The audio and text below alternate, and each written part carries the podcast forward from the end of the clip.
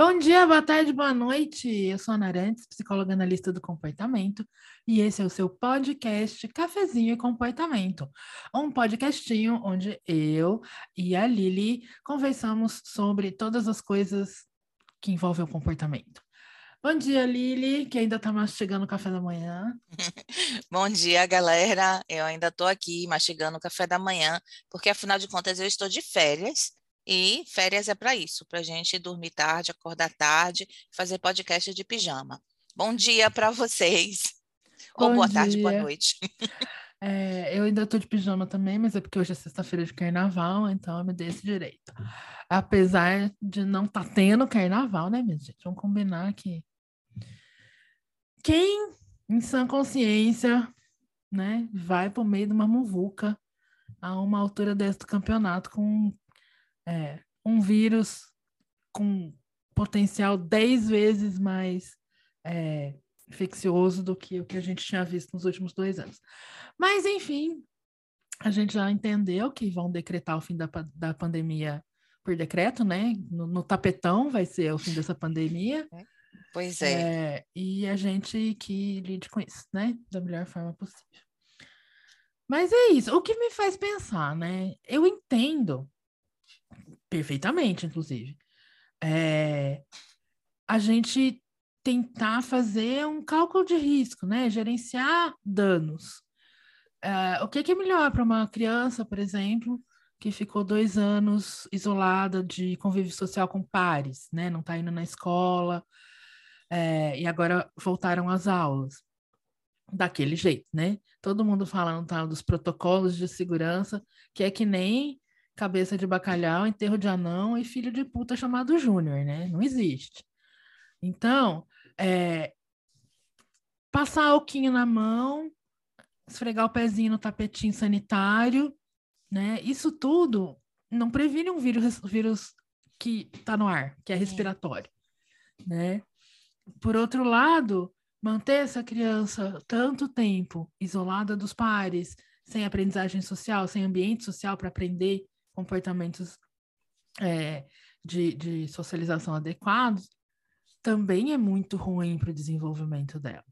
Então, como é que Sim. a gente faz esse, faz esse balanço? Esse né? balanço? O, o gerenciamento de risco é uma coisa complexa e não é, é, é difícil você fazer gerenciamento de risco para a população. Uh, no caso dessas decisões, a gente tem que fazer o gerenciamento considerando tudo que a gente sabe da evidência, né? Mas levando em consideração o indivíduo. Então, a gente pode vir com essas normas universais, que, que é a precaução universal que todo mundo está tá tomando, mas, no final das contas, a gente tem que levar o espaço para a decisão individual, que é aquilo que a gente fala, né? O paternalismo, paternalismo é, libertário, né? Então, você, você cria um, um esquema geral que todo mundo é, tem a tendência a tomar a decisão melhor, mas deixando espaço para a pessoa optar diferente. Uhum. E principalmente quando a gente está falando de crianças ou indivíduos de forma geral que têm qualquer necessidade especial, a avaliação de risco é diferente. Não é a mesma avaliação de risco da população geral, porque eles não, não, não, as variáveis que são aplicadas à população geral têm um efeito diferente nessa população que está no, no, no tail end, né?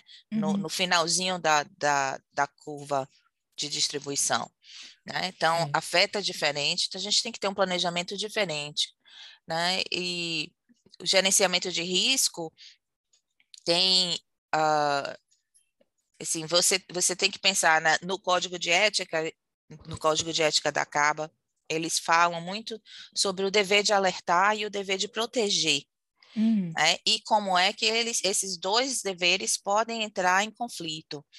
E eles se apresentam em diversos, diversos momentos, por exemplo, ou, é, ir, mandar a criança para a escola no meio de uma pandemia.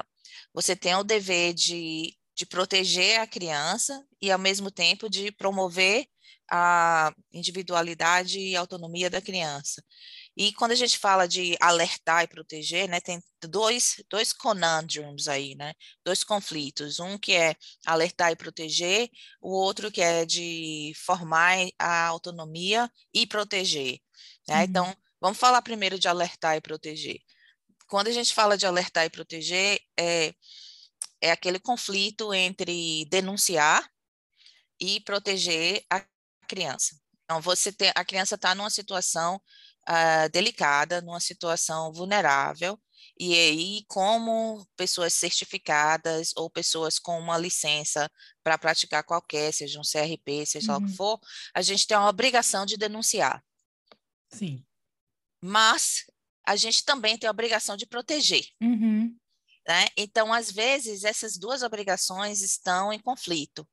Quando você pensa, por exemplo, a criança que vive com uma família abastada, e essa família ignora essa criança, né, deixa a criança de lado, restringe as oportunidades para a criança, às vezes, assim, tá cansa... esconde a criança, então deixa a criança trancada no quarto, em outras situações em que ela deveria estar tá, uh, participando. Tudo isso uhum. caracteriza situações de abuso e negligência, né, que, que em, em tese a gente tem que denunciar.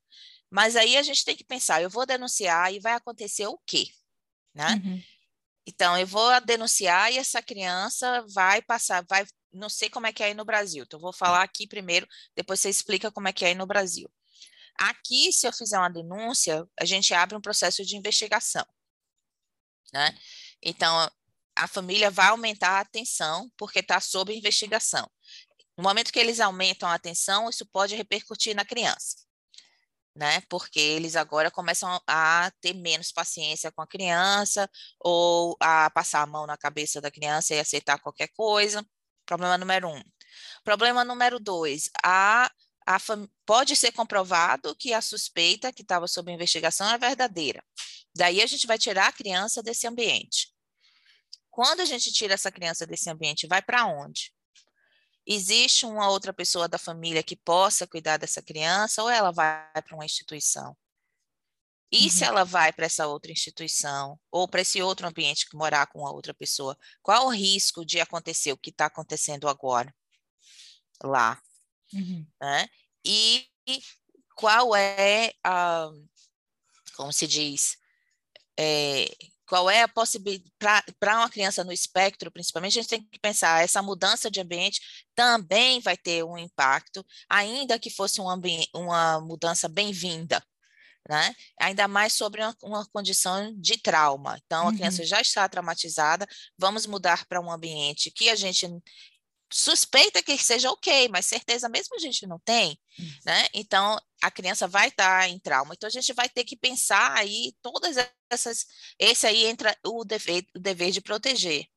Então, se, por exemplo, uh, for uma, uma família de baixa renda, vou pensar aqui nos Estados Unidos, uma família de baixa renda, que não tem, que é imigrante, não tem ninguém mais na família aqui, quem vai ficar com essa criança? Ela vai para uma instituição.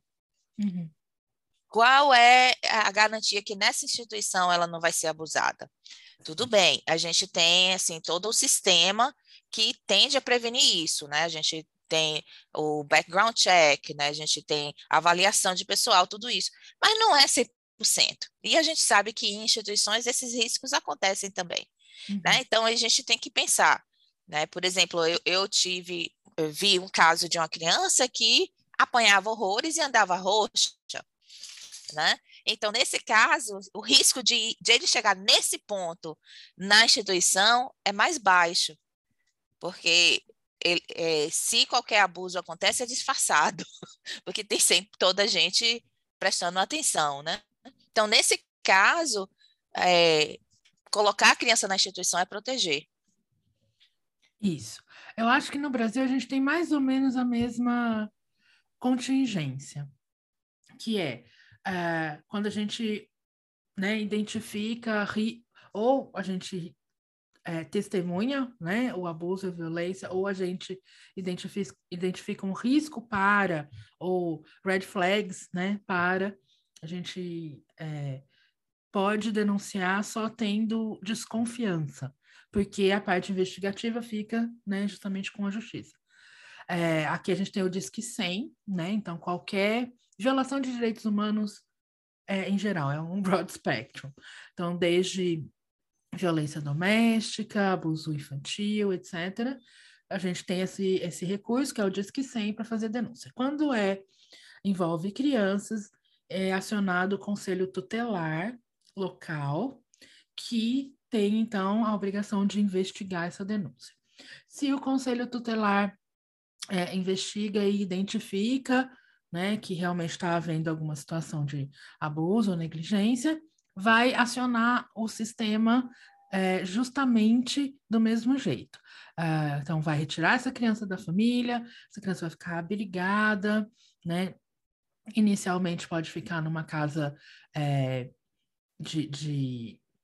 que acolhe, casas de passagem que eles falam, né? Que acolhe essas crianças temporariamente até que seja julgado o caso, se o juiz decidir é, que... Uh, os pais vão perder a guarda da criança, a criança vai ser retirada da família, que é uma decisão que quase nunca acontece, quase nunca. É, rolando uma sirene lá fora, não sei se vocês estão ouvindo, mas enfim, quando acontece, ela é retirada da casa da família e colocada no sistema de adoção. Quando não, ela é reconduzida para a família, que é o que a legislação, a regulamentação no Brasil dá preferência, né? Então, ela ainda tem isso de voltar para o ambiente traumatizante.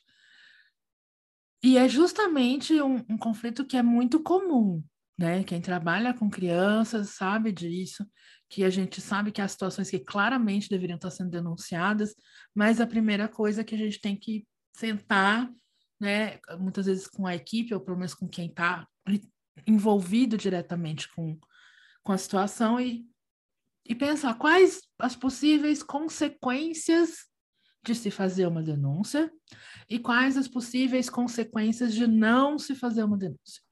E entre essas duas coisas, o que pode ser feito, né? Então, a gente pode decidir não fazer uma denúncia, sabendo conscientemente que isso pode é, nos colocar numa situação delicada, porque a gente pode ser denunciado por negligente, porque sabendo que a criança está em situação de abuso e não fazendo a denúncia, a gente está indo contra a lei e contra o nosso código de ética, né? Isso.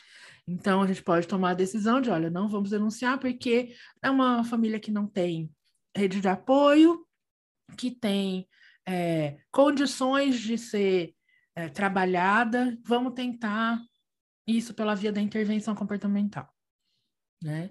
E aí que, que entra o dever de proteger, né? Porque, Porque a gente, né? Uh, se a gente não pode denunciar, ainda assim você tem que proteger. E como é que você vai proteger Isso. essa família? E se proteger também, né? Uhum. Começa com o que você está falando. Você tem que lembrar que você responde a um código de ética, né? Isso. Então, a primeira coisa que você vai fazer é documentar. Como é documentar, não é criar memorando, não. É anotar passo a passo em algum lugar quais, quando você notou, o que você notou Isso. e, e o que você fez. Uhum. Né? Então, no dia vinte e cinco de fevereiro, a gente notou que isso era um problema, o que foi que, foi que causou, e aí você vai anotar igual você anota observação comportamental. Uhum. Não é eu acho, não, é o que uhum. eu vi. Isso. Você vai descrever como se você estivesse fazendo um A B C, uhum. né? Você vai contar a novela inteira. Isso aconteceu, a criança fez isso, o pai fez aquilo, e depois a mãe fez aquilo. Vai contando a sequência, uhum. né? E você fez o que aí nisso? Escreve bonitinho, documenta, uhum. né? Começa daí. Depois, você vai pensar, ok... Nessa situação, eu, eu entendo, né? Você pode até documentar, eu fiquei no dilema, denuncio ou trabalho nisso. Então, eu uhum. resolvi trabalhar nisso. Se você vai trabalhar nisso, quais são seus passos? Uhum. Né? Primeiro, falei com a família, alertei do problema, né? e, e, e me dispus a ajudar. Agora, lembrando que na hora que você disser, gente, olha, o jeito que vocês estão tratando o seu filho é abuso, ninguém vai dizer para você, ah, que beleza, me ajude. Exato. Você está certa, me ajude, né? Exatamente. Então, você vai ter que tá, é, ter um plano para como você vai trazer esse assunto uhum. para a família, que não é uma coisa fácil ou simples. E aí que entra, de novo, imediatamente quando você falou isso, eu pensei, né, na... na importância dos treinamentos específicos, especializados em determinadas situações. A gente tem que ser treinado em comunicação não violenta. Sim. Né? A gente tem que ser treinado... Bom, acho que tem todo um caminho, né? A gente tem que ser treinado em identificação dessas situações de risco e sinais de abuso. Né? A família, o pai, a mãe, a tia que toma conta, são as pessoas mais legais do mundo, é aquela festa da sala de recepção, né? Todo mundo ama, mas a criança está apresentando episódios de ansiedade repentinos, sem um motivo aparente. A criança chega na clínica, você vai trocar a roupinha dela, levá-la no banheiro e você vê que ela tem é, roxos ou cicatrizes. Ah, você faz uma aproximação para... por exemplo, tocar na criança e a criança se assusta e, e se retrai. Não está aceitando o toque, coisa que ela não fazia antes e passa a fazer. Todas essas coisas, nenhuma dessas coisas te diz essa criança está sendo abusada. Mas quando você vai somando esses sinais e eles aparecem, né, é, de maneira repentina, sistemática, etc, et cetera. Então tem toda uma técnica para você... né, saber identificar esses sinais de é, possíveis abusos. Ah, aí depois a gente tem que saber reportar e documentar, né? Que, pelo amor de Deus, gente, todo profissional, toda profissional de saúde tem que saber fazer evolução de prontuário, que é exatamente isso. Todo dia você tem que sentar a sua bundinha, abrir o seu computadorzinho, tem um arquivo para cada cliente, que você vai falar, uhum. hoje, vinte e cinco de setembro, atendimento das oito às nove, e escrever, nem que seja assim, durante o atendimento de hoje não aconteceu nada de especial. Uhum. Mas você tem que ter isso para todos os seus clientes, porque você, você perde, a gente perde o fio da meada muito facilmente com essa história é. de que ter tudo na cabeça. E esse, esse tipo de evolução de prontuário, essa, essa documentação do seu trabalho com o seu cliente, ela é absolutamente necessária para te proteger caso haja algum problema. Um belo dia você recebe uma intimação do juiz que você, como psicóloga responsável por, pelo caso do fulaninho, tem que ir numa audiência porque o pai e a mãe estão brigando pela guarda da criança. Sim. E daí, se você não tem as suas anotações, se você não tem o seu prontuário é, atualizado, você Sim. sabe retomar a história desde o primeiro atendimento? Não sabe, né? Então, faz parte do nosso trabalho, documentação faz parte do nosso trabalho, as pessoas esquecem disso.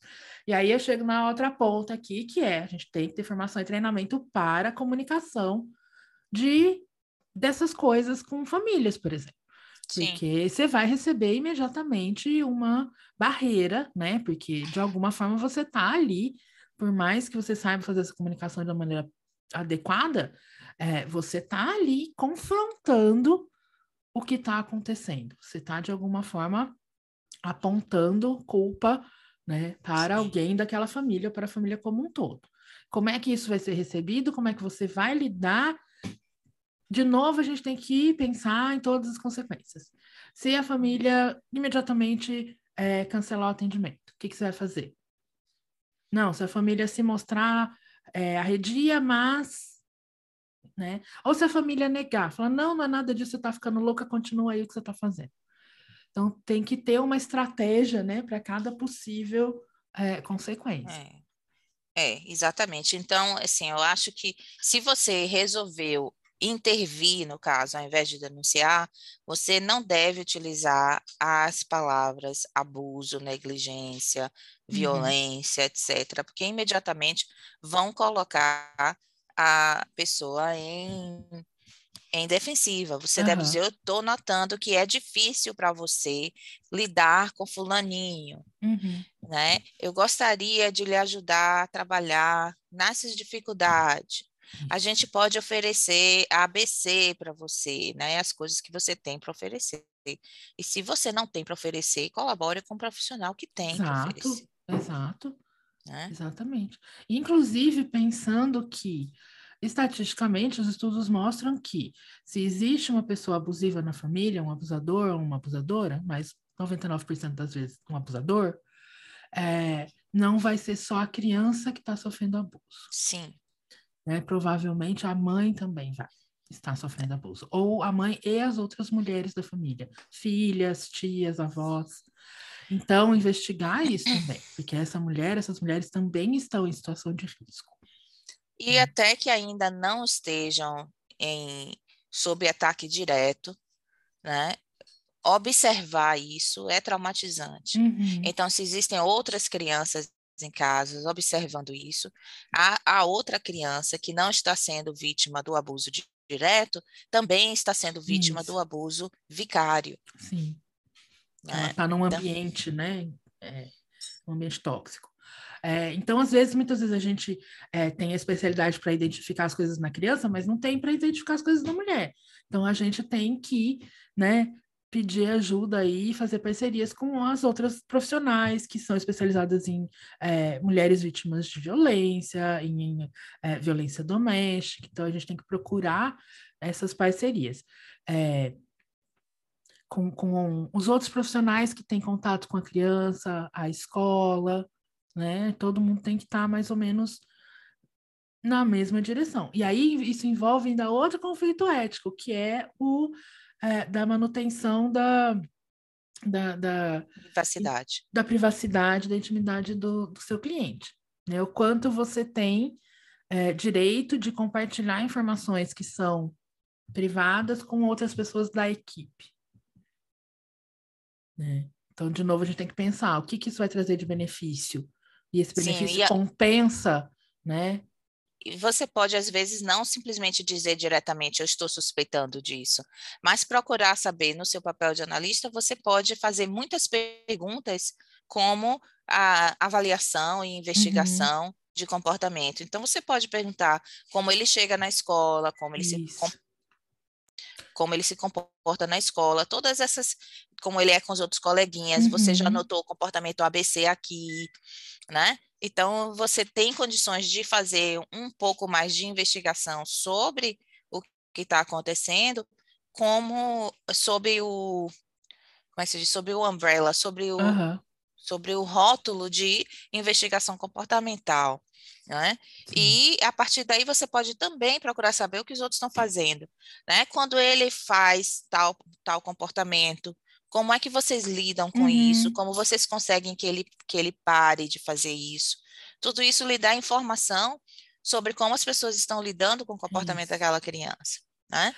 E se é possível que você tenha que treinar, né? Se o, se o, o abuso transfere de um ambiente para o outro, porque, vamos combinar, se a criança está fazendo qualquer comportamento lá que é, entre aspas, irritante, e a família já aprendeu a, li- a lidar com esse comportamento de uma maneira violenta, uhum. o que é que a criança aprende? Né? Eu, eu, o trauma é uma coisa muito sutil. O que a criança aprende com trauma é assim, ó, tem certas coisas que, que são gatilhos desses eventos que, que, que vão desencadear o evento de abuso, certo? Então, vamos dizer... É, se por coincidência uma música está no ar, ou um cheiro de comida específico está no ar. Ou no condicionamento reflexo, a gente aprende que isso vai ficar pareado. Uhum. Aí ele chega num ambiente qualquer onde o, o abusador não está lá, mas aquele gatilho está lá. Então, uhum. ele vai desencadear tudo o que ele faz quando ele está sendo abusado. O que ele aprende é que aquele elemento sinaliza o começo, mas o que é que sinaliza no final é o sofrimento super alto, uhum. né? Quando o sofrimento está super alto, está perto de acabar.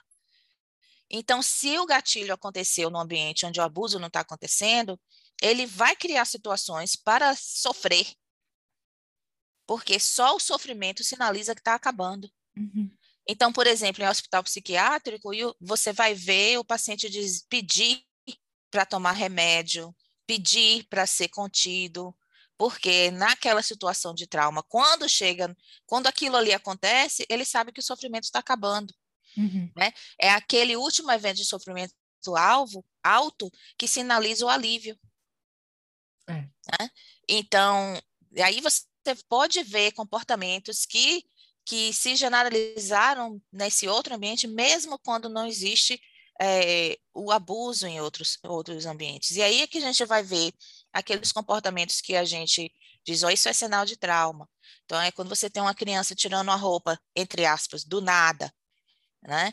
Ou, ou sendo violenta do nada, né?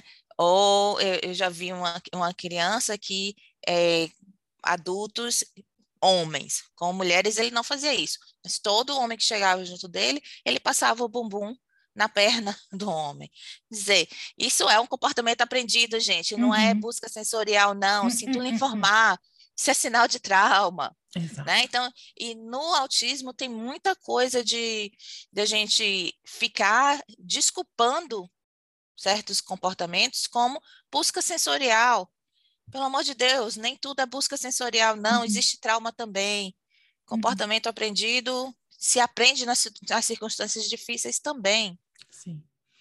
E eu acho que a gente está falando de situações extremas, como abuso sexual, uh, agressão física, um abuso uh, psicológico intenso, um caso em que claramente a gente identificaria, né, é, uma família abusiva, uma família violenta.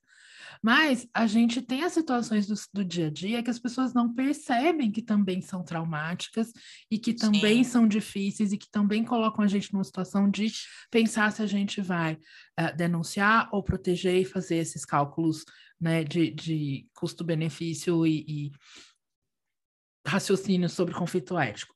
Então, eu fico pensando é, em situações em que uh, você dá múltiplos treinamentos parentais, múltiplas orientações sobre um determinado procedimento ou uma determinada situação, e ainda assim a família não é, se engaja ou não, não segue as instruções e a criança continua, né, é, em sofrimento porque não está tendo um ambiente adequado para ela. Uma coisa que me acontece muito e que me deixa extremamente irritada, é a coisa, por exemplo, da medicação. Então, famílias que é, mudam a medicação de acordo com o humor do dia, né? Ah, hoje eu não dei não porque ele acordou bom. Gente, psicotrópicos são, são medicações que não podem variar, né? Sim. Tem que ser sistemático. Ou é, se recusam a dar medicação, ah, eu não quero dar remédio pro meu filho, senão ele vai ficar viciado no remédio. Ah, então, isso, e essa é uma situação que para mim é, é muito comum, acontece muito nas minhas andanças. Então, como é que você lida com isso?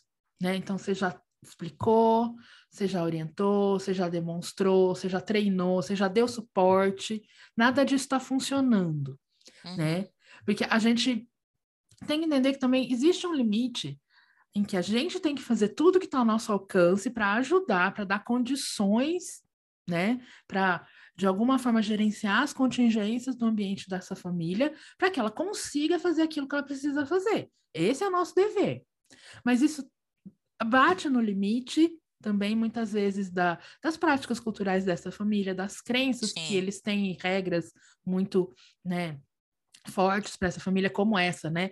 De, ah, eu não quero dar remédio para o meu filho, eu acho errado dar remédio é, psicotrópico para a criança. E né? às e vezes até isso está coligado com a, a forma que os pais foram criados ou a, ou a religião. Sim, exato. Né? Então a gente precisa ter essa sensibilidade cultural também, entendendo que cultura não é só a gente pensar, ah, mas todo mundo é brasileiro, né? Não é como aqui que eu, eu lido com gente do mundo inteiro.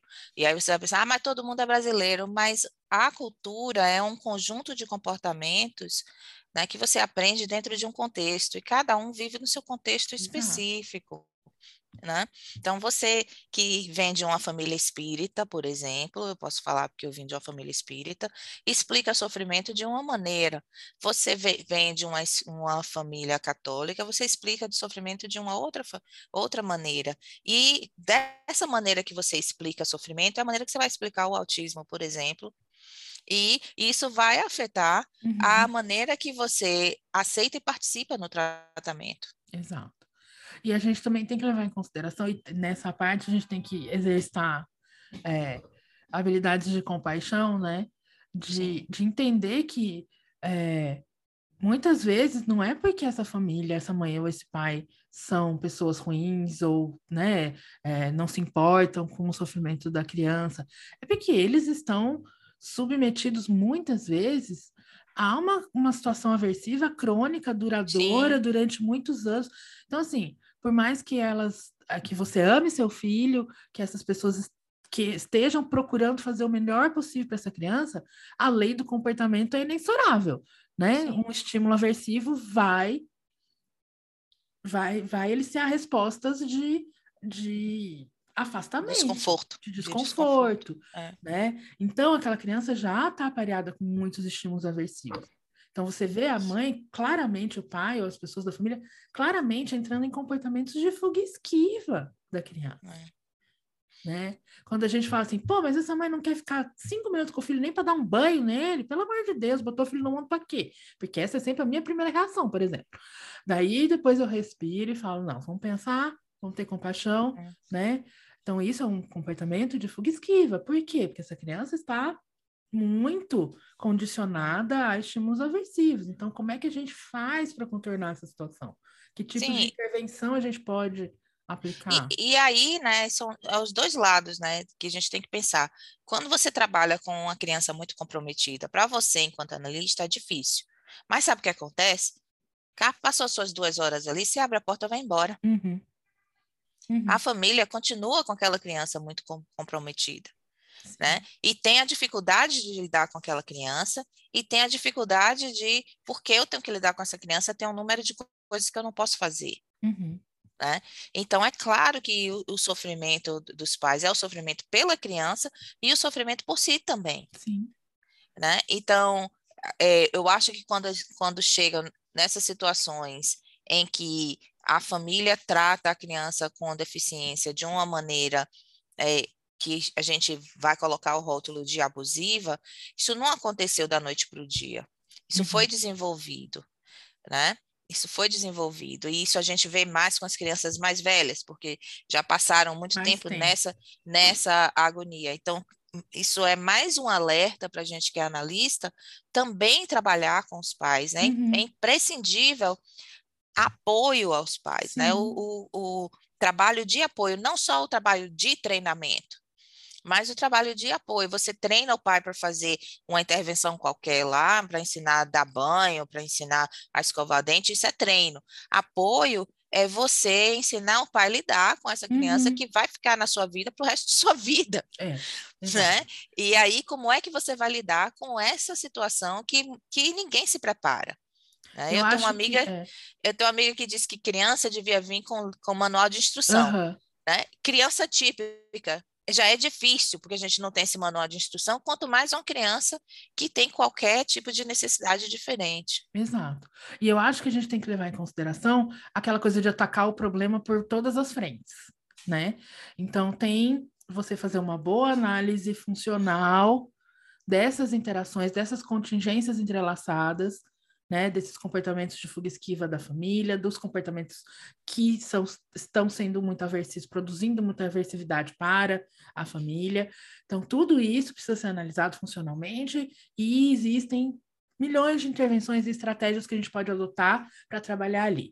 Tem a frente do treinamento parental para que essa família também tenha é, repertório para lidar Sim. com esses problemas, do suporte emocional, né? Trabalhar a flexibilidade psicológica, trabalhar, né? é, fortalecer e empoderar essa família também. E tem a parte que eu acho que é o mais, não é o mais importante, porque ela pode não ter é, um efeito imediato, mas que é imprescindível se a gente quer que essa situação pare de acontecer. Mas é a longo prazo, que é a mudança da cultura. Porque, porque é que essas famílias, né, é, ficam numa situação tão aversiva? Por que que esses estímulos, né, que são provenientes de ter uma criança com deficiência, são tão aversivos para essa família? Porque a gente tem uma cultura que considera que pessoas com deficiência são um fardo, um castigo. Isso. Ou então um anjo azul. Um anjo azul que vai ter que ser cuidado para todo... Porque o mundo não merece ele, né? Então ele tem que ser protegido, um cristalzinho sagrado que tem que ser protegido absolutamente. Porque as mães de crianças com deficiência têm o fardo do "e o dia que eu morrer?" Sim. Desde o dia do diagnóstico, isso fica na cabeça dessa mulher. O dia que eu morrer, quem vai cuidar do meu filho? Mães de crianças com deficiência não podem ficar doentes, não podem morrer. Elas têm que ser eternas e saudáveis. Porque não tem ninguém mais para cuidar dessa criança.